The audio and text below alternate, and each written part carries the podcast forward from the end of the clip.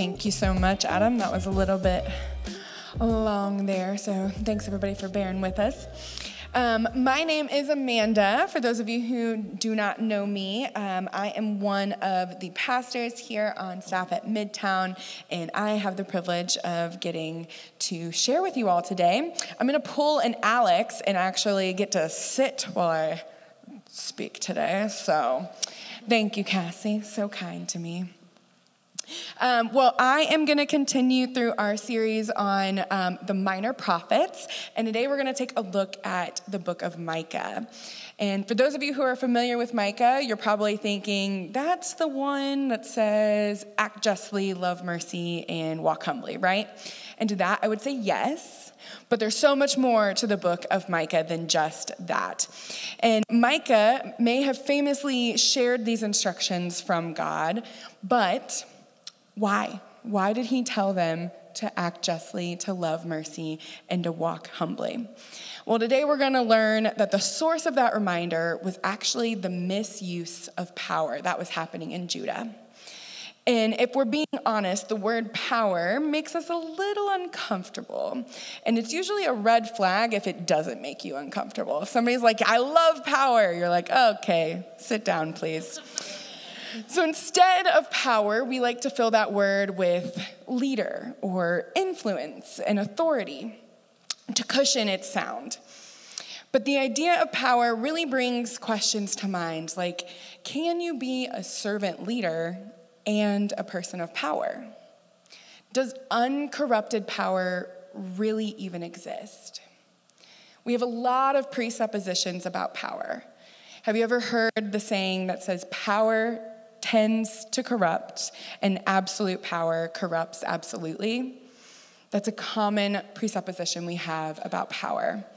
And the world has shown that to be true, and that more often than not, power results in corruption and destruction. We often believe that power is ultimately rooted in violence.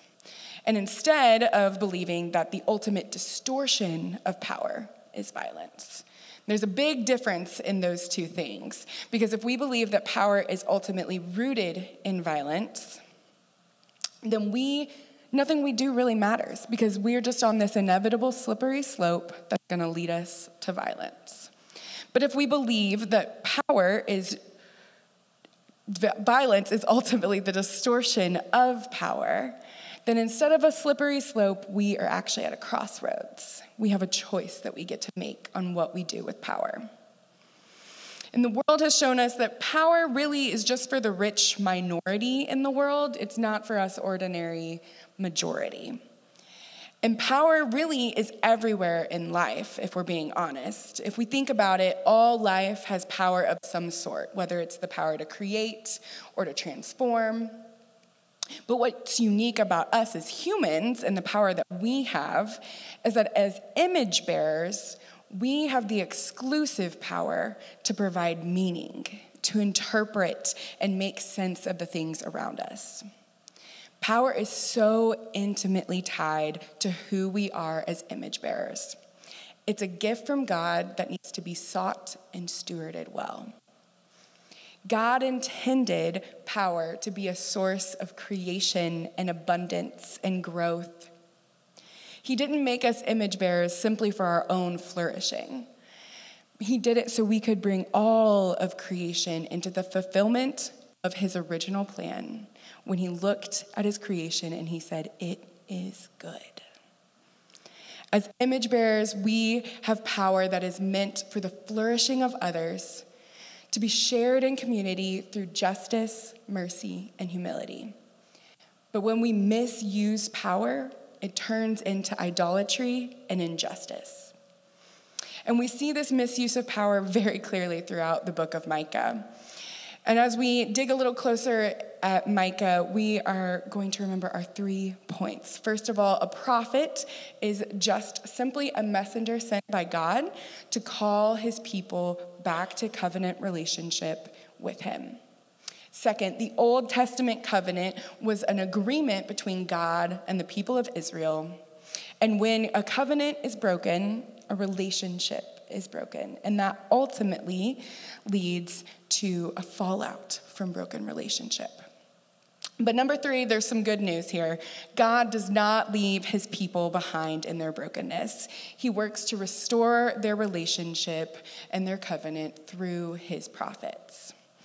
We see all three of these things prominent in the book of Micah. And the book of Micah was written by, guess who? The prophet Micah. And he wrote this during a time of prosperity in Judah. The people that Micah is speaking about are the oppressive, wealthy, and powerful leaders in Judah. You see, at the time, injustice ruled the land. All of the laws favored the wealthy and actively deprived the poor, not only of their possessions, but of their security and their hope. You see, the rich and the powerful, they would prey on widows and their children. They would seize their lands and all of their inheritance. They would evict them, leaving them homeless without any of their inheritance, which was their livelihood. No money, no food, and no means of survival. They used their power to oppress.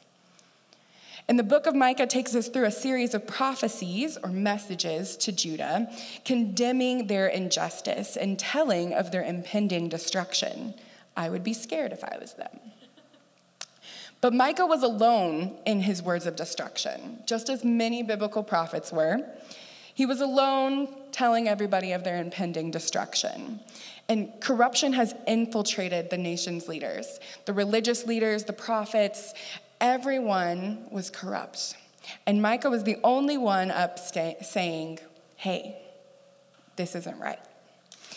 And other re- religious leaders came after Micah and was like, "No, don't don't listen to him. Micah's he's a little dramatic over there. We don't need to we don't need to listen to him because our God is good and he's compassionate. So he would never allow us to be destroyed." But that was a straight out lie. They knew better.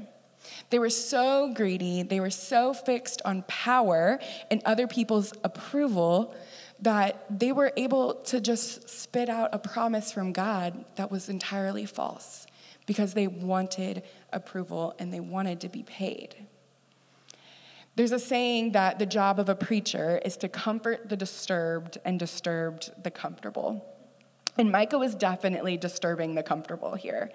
And it got him in a lot of trouble. It did not win him any favor. His honest negativity didn't gain him popularity, but that wasn't what Micah was there for. He wasn't there to gain popularity, but he was sent as a messenger of God to correct God's people and restore their covenant relationship. Now, don't get me wrong, God did confirm that destruction was coming for Judah. But he said, in spite of that, after the destruction, there would be a rebuilding that after the scattering, there would be a gathering. And Micah shares this hope of a promise of a messianic king that would come from the line of Judah, the line of David, rule over the New Jerusalem. And does that sound familiar to anybody? Hint, Jesus, maybe? Um, Micah went on to share that this messianic kingdom gonna, was going to be made of a faithful remnant of God's people, and that they would be a blessing among the nations. And after this restoration, God was going to bring a final justice and remove evil from the world. What hope we have in Jesus. Then, after yet another warning of destruction, Micah comes with the infamous instructions on how we are to follow God. In Micah 6 8, he says, Do justice, love mercy, and walk humbly with your God. Essentially, what Micah is saying here is that as image bearers, we have power that is meant for the flourishing of others to be shared in community through justice, mercy, and humility. And these instructions have a powerful implication for us today. But first, we need to understand the misuse of power before we can really dig in on how we're sh- to share our gift of power. And unfortunately, we're all too familiar with the misuse of power. I would bet that everyone in this room has some sort of story about how the misuse of power that has impacted them personally, whether it's you or someone you love. And I dare say that all misuses of power stem from idolatry and lead to injustice. You see, any good thing can turn into an idol in our lives. If we allow it to take place of God or use it to play God, it can become an idol. And in the case of Judah, their idols were money and power. And this led them to such injustice that God sent Micah down to warn them of their impending destruction. Money and power grew so great that the leaders not only used it to solve their problems, but as a tool of oppression. You know, at Midtown, we talk semi often about the holds that the love of money can have on us. And we do that because the Bible and even the world tells of its destruction. We see this very clearly in Micah, what this did to the hearts of the leaders and the prophets. The prophets no longer spoke truth because they were concerned about others' perceptions of them. They were concerned about losing their jobs and they needed the money, so they said whatever would gain them success. Money was so important to Jesus that 11 of his parables are actually about money. And we receive further instruction and a word of caution about the love of money in 1 Timothy 6 7. It says, For the love of money is a root of all kinds of evil. It's through this craving that some have wandered away from the faith and pierced themselves with many pangs. Sounds pretty painful. Even and especially today, we see the idol of money all around us. We might have friends and family that we see this idol in. We see this in churches, and businesses, and governments. We see injustices that come from it, like the fraud of a CEO. Has anybody seen The Dropout? Because you really should watch that. It's a little crazy. Um, we see it in the bribe of an official or insider trading. We see this in the misappropriation of church funds, just to name a few. It's hard and enraging. And oftentimes it leaves us feeling helpless. And I do want to make a quick side note on money. I am not up here saying that all money is bad. Lord knows we need to pay the bills. But the misuse of money and the idol that it can be can truly be detrimental to our souls. And that's why God cares so much about what we think about money and how we steward it. It's the reason that we weekly say that prayer of generosity. We are trying to help our hearts be geared towards generosity and away from the idol of money. And it would be easy to be up here and be like, well, that's the billionaire's problems. That's the criminal's problem. But really, we all must be careful about how we use our money and the role that it has in our life. And so that's why we pray, help us to be trustworthy with such a little thing as money, that you may trust us with true riches. We don't have to go too far to find the connection between the idol of money and the idol of power. Has anyone ever heard the saying, money plays? It's the world's way of saying that money gives you power and the lack of money actually takes power away. And unfortunately, this is often how our judicial system and our government works. We're going to take a look here at three different types of power that were prevalent in Micah's day and are still prevalent in ours. The first type of power is privileged power. Yep, we're going to go there. Author Andy Crouch, in his book Playing God, which I'm going to reference quite a bit today, so if you guys have thoughts or questions like something I say, it's probably from Andy. So, Andy Crouch, in his book Playing God, defines privilege as the ongoing benefits of past successful exercises of power. So, in other words, privilege is often an inherited power, and we know all too well as a society, we tend to pass down the power of oppression far more than we pass down the power to create flourishing as God intended. One who has privilege often finds it a little hard to tell where the source of their privilege was. Was it good? Was it bad? Because privilege tends to be indifferent about its power of origin. And this can create a larger systemic oppression to microaggressions to good old nepotism. You know, I grew up in a relatively small town, and when I say your last name means everything, Lord, it was your it was your meal ticket, okay?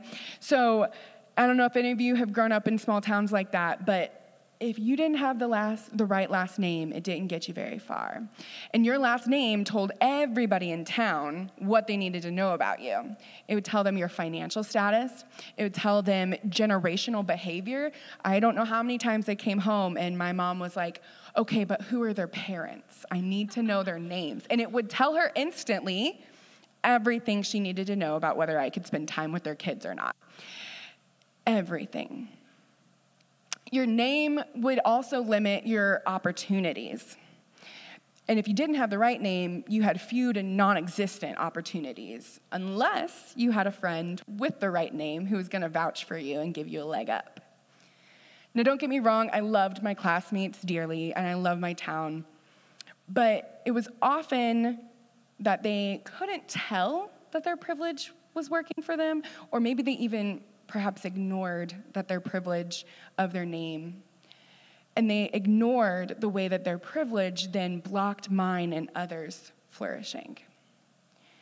You see, it's the responsibility of the one with privilege to determine how their power and is going to be stewarded.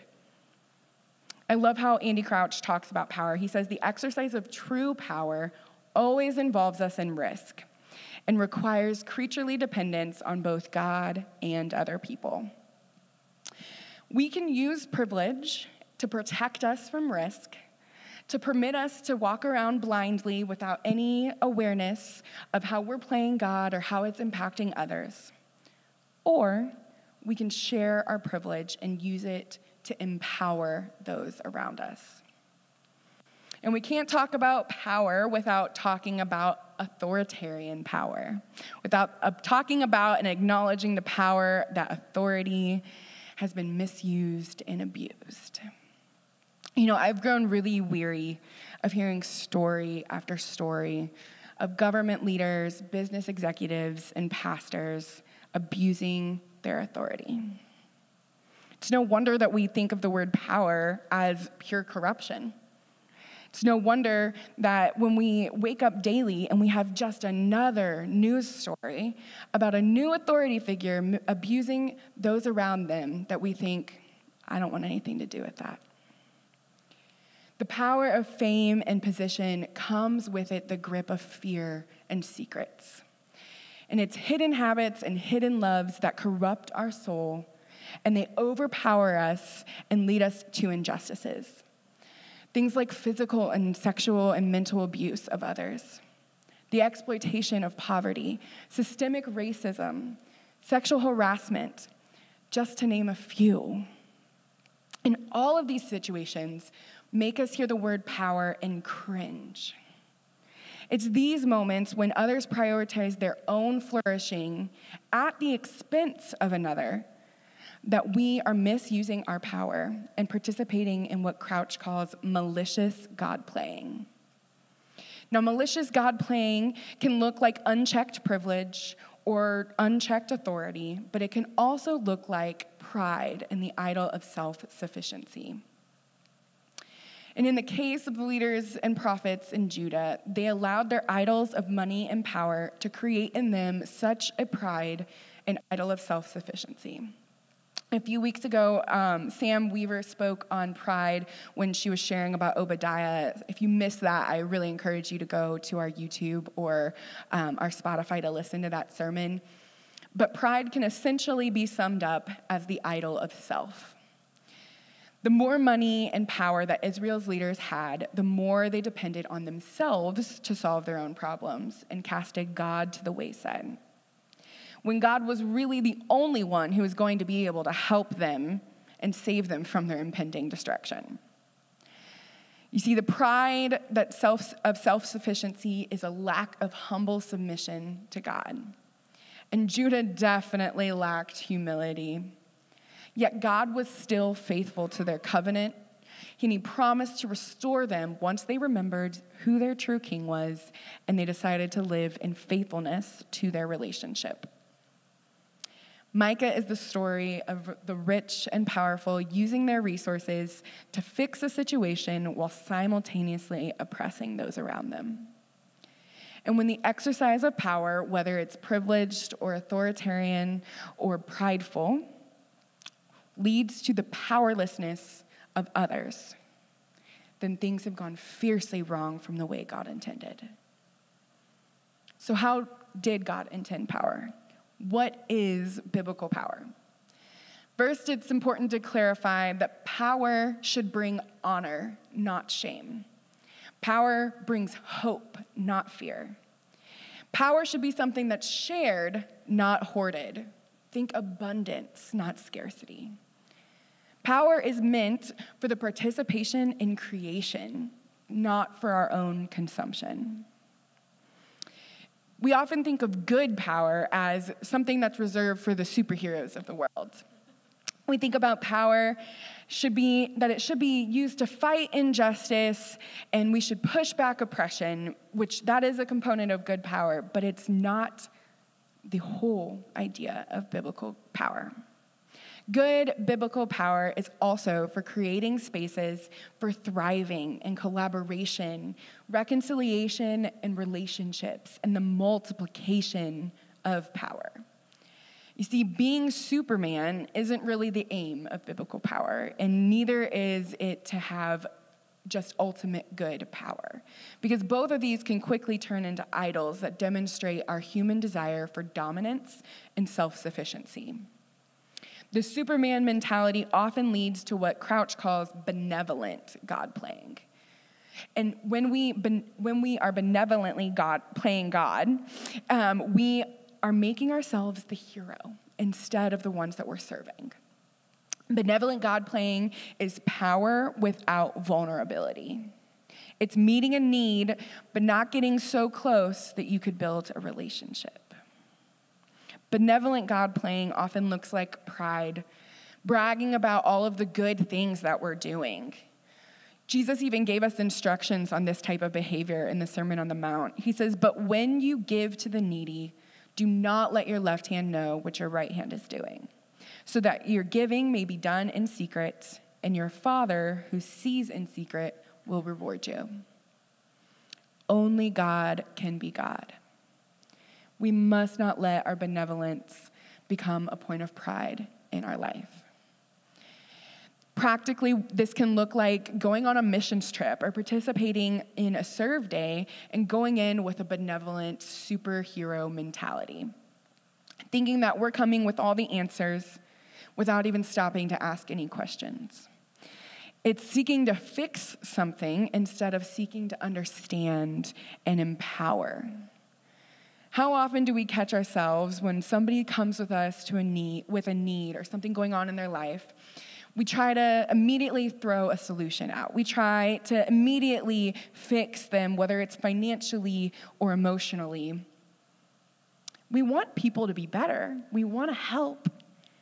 But when we try to solve other people's sadness, by cracking a joke or filling their emptiness with material things, we're participating in a benevolent God playing. Benevolent God playing is meeting needs without restoring dignity and delight as image bearers. This is what Crouch calls justice without the gospel. And the test of power, whether it is truly biblical, is if everyone in the community flourishes when everyone is indwelling their roles and playing by the rules. If only a few people are experiencing abundance and growth, then power is being misused. Biblical power multiplies, it is abundance and growth. And biblical power is a servant of love. Our first and greatest example of this is God Himself. The most powerful being in the universe leverages His power for us. God's not just some being in the sky playing puppet with all of us down here. He is a living and relational God. That is to say, that God is not just his power or his sovereignty, but he is love, and his power is loving. We see this again in Jesus' teachings as he sums up the Torah in Matthew 22. He says to love God and to love others, which is paralleled in Micah 5, when Micah expresses that God's desire is for his people to express their commitment to him, not through sacrifices, but by the giving of themselves. God desires image bearers to practice their authority in a way that embodies the commitment of giving of ourselves to God and giving of our power to and for others. Crouch sums it up beautifully. He says, Power is nothing without love, and love without power is less than what it was meant to be. Worship team, if you could join me. So, how do we, as image bearers, get to live out this gift of power? One that's loving, communal, humble, yet appropriately fierce. This is where our favorite verse comes into play. We get to go back to Micah 6 8. This is one of those few times in the Bible where you get a pretty clear answer of what we're supposed to do. I kind of love that. And Micah 6 8 says that we are to act justly, to love mercy, and to walk humbly. Remember that as image bearers, we have power that's meant for the flourishing of others to be shared in community through justice, mercy, and humility. And in order to act justly, we must remember that the gift of power is not for my flourishing, but for the flourishing of others, which requires that power is practiced in community. When power is practiced alone, it quickly becomes a misused idol. We often think of acting justly as some big gesture, some grand action that causes a big change. And while that happens, and I pray that God uses people in this room to make that happen, the reality is for most of us, acts of justice look like ordinary acts of generosity, humility, and presence. The good old see something, say something comes to mind, something we can all do. It often looks like providing a meal for someone or providing clothes for someone in need, paying that bill you had someone share with you about. It looks like sitting in the sorrow of a friend who mourns an unimaginable loss looks like celebrating with those around us for the good things that are happening. I cannot overstate the importance of presence, not just in the times of mourning, but in the times of celebration. Presence is a healing gift. It brings strength and joy and peace. And while I've listed some simple actions that we can participate in, acting ju- justly goes beyond our actions. It's a lifestyle, it's a mentality. Because when we love mercy, acts of justice will flow. And an essential component of loving mercy is time spent with the Father. When we love mercy, it requires us to abide in God's presence. Second, we need to be an interruptible people. We have to create room to love mercy, and we have to create room and space to act justly. If we're constantly busy, we're never going to look up at our neighbor. We're never going to notice the person beside us. It was Jesus' willingness to be interrupted that allowed him to exercise his power through acts of justice and loving mercy. Loving mercy might lead to acts of justice, but if these acts don't include humility, they're not demonstrating biblical power. Crouch states true power that multiplies is on the other side of our choice to empty ourselves of power. Biblical power requires humility the best protection against the misuse of power is to embrace disciplines that lead us away from success. Things like silence and solitude and fasting. These disciplines are simple in that they're accessible to everyone, but they're difficult in the sense that they reveal things our conditions of our hearts that no one can truly succeed in overcoming. Only God can do that. There's solitary disciplines that are done without an audience that humble us before God. Remember, as image bearers, we have the power that's meant for the flourishing of others to be shared in community through justice, mercy, and humility. And as I conclude today and we enter our weeks, my challenge to us is that we reclaim the power, the gift of power, through three simple acts. The first is to act justly. To act justly is to be an interruptible person, to exercise our power for another. Second, love mercy. To love mercy is to regularly be reminded that God has shared his power with us.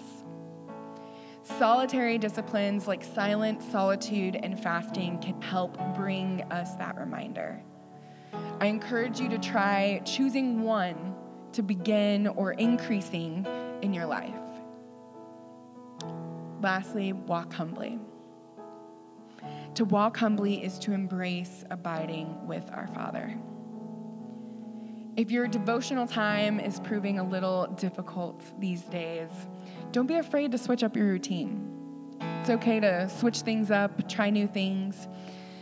I encourage you to read An Invitation to a Journey by Robert Mulholland. It has some really good ideas about the various spiritual practices and how our certain personalities may thrive or really struggle with each one. It's a helpful tool in switching up your devotional time. And through these three acts, we are reordering our hearts away from the misuse of money and away from power, away from our God playing towards sharing our power for the flourishing of our neighbor. Let's pray. God, I just thank you so much for the example of how you yield your power for us. God, I thank you that you look upon us with all of the chances in the world. God, that your mercy is just as fierce as your power, that your love is just as grand as your power. And God, as we go from this place, I pray, Lord, that you would help us to have eyes to see God, give us opportunity to exercise the gift of power for another. Give us humility as we seek to help those around us, God. God, we give you our lives. We ask this in your name.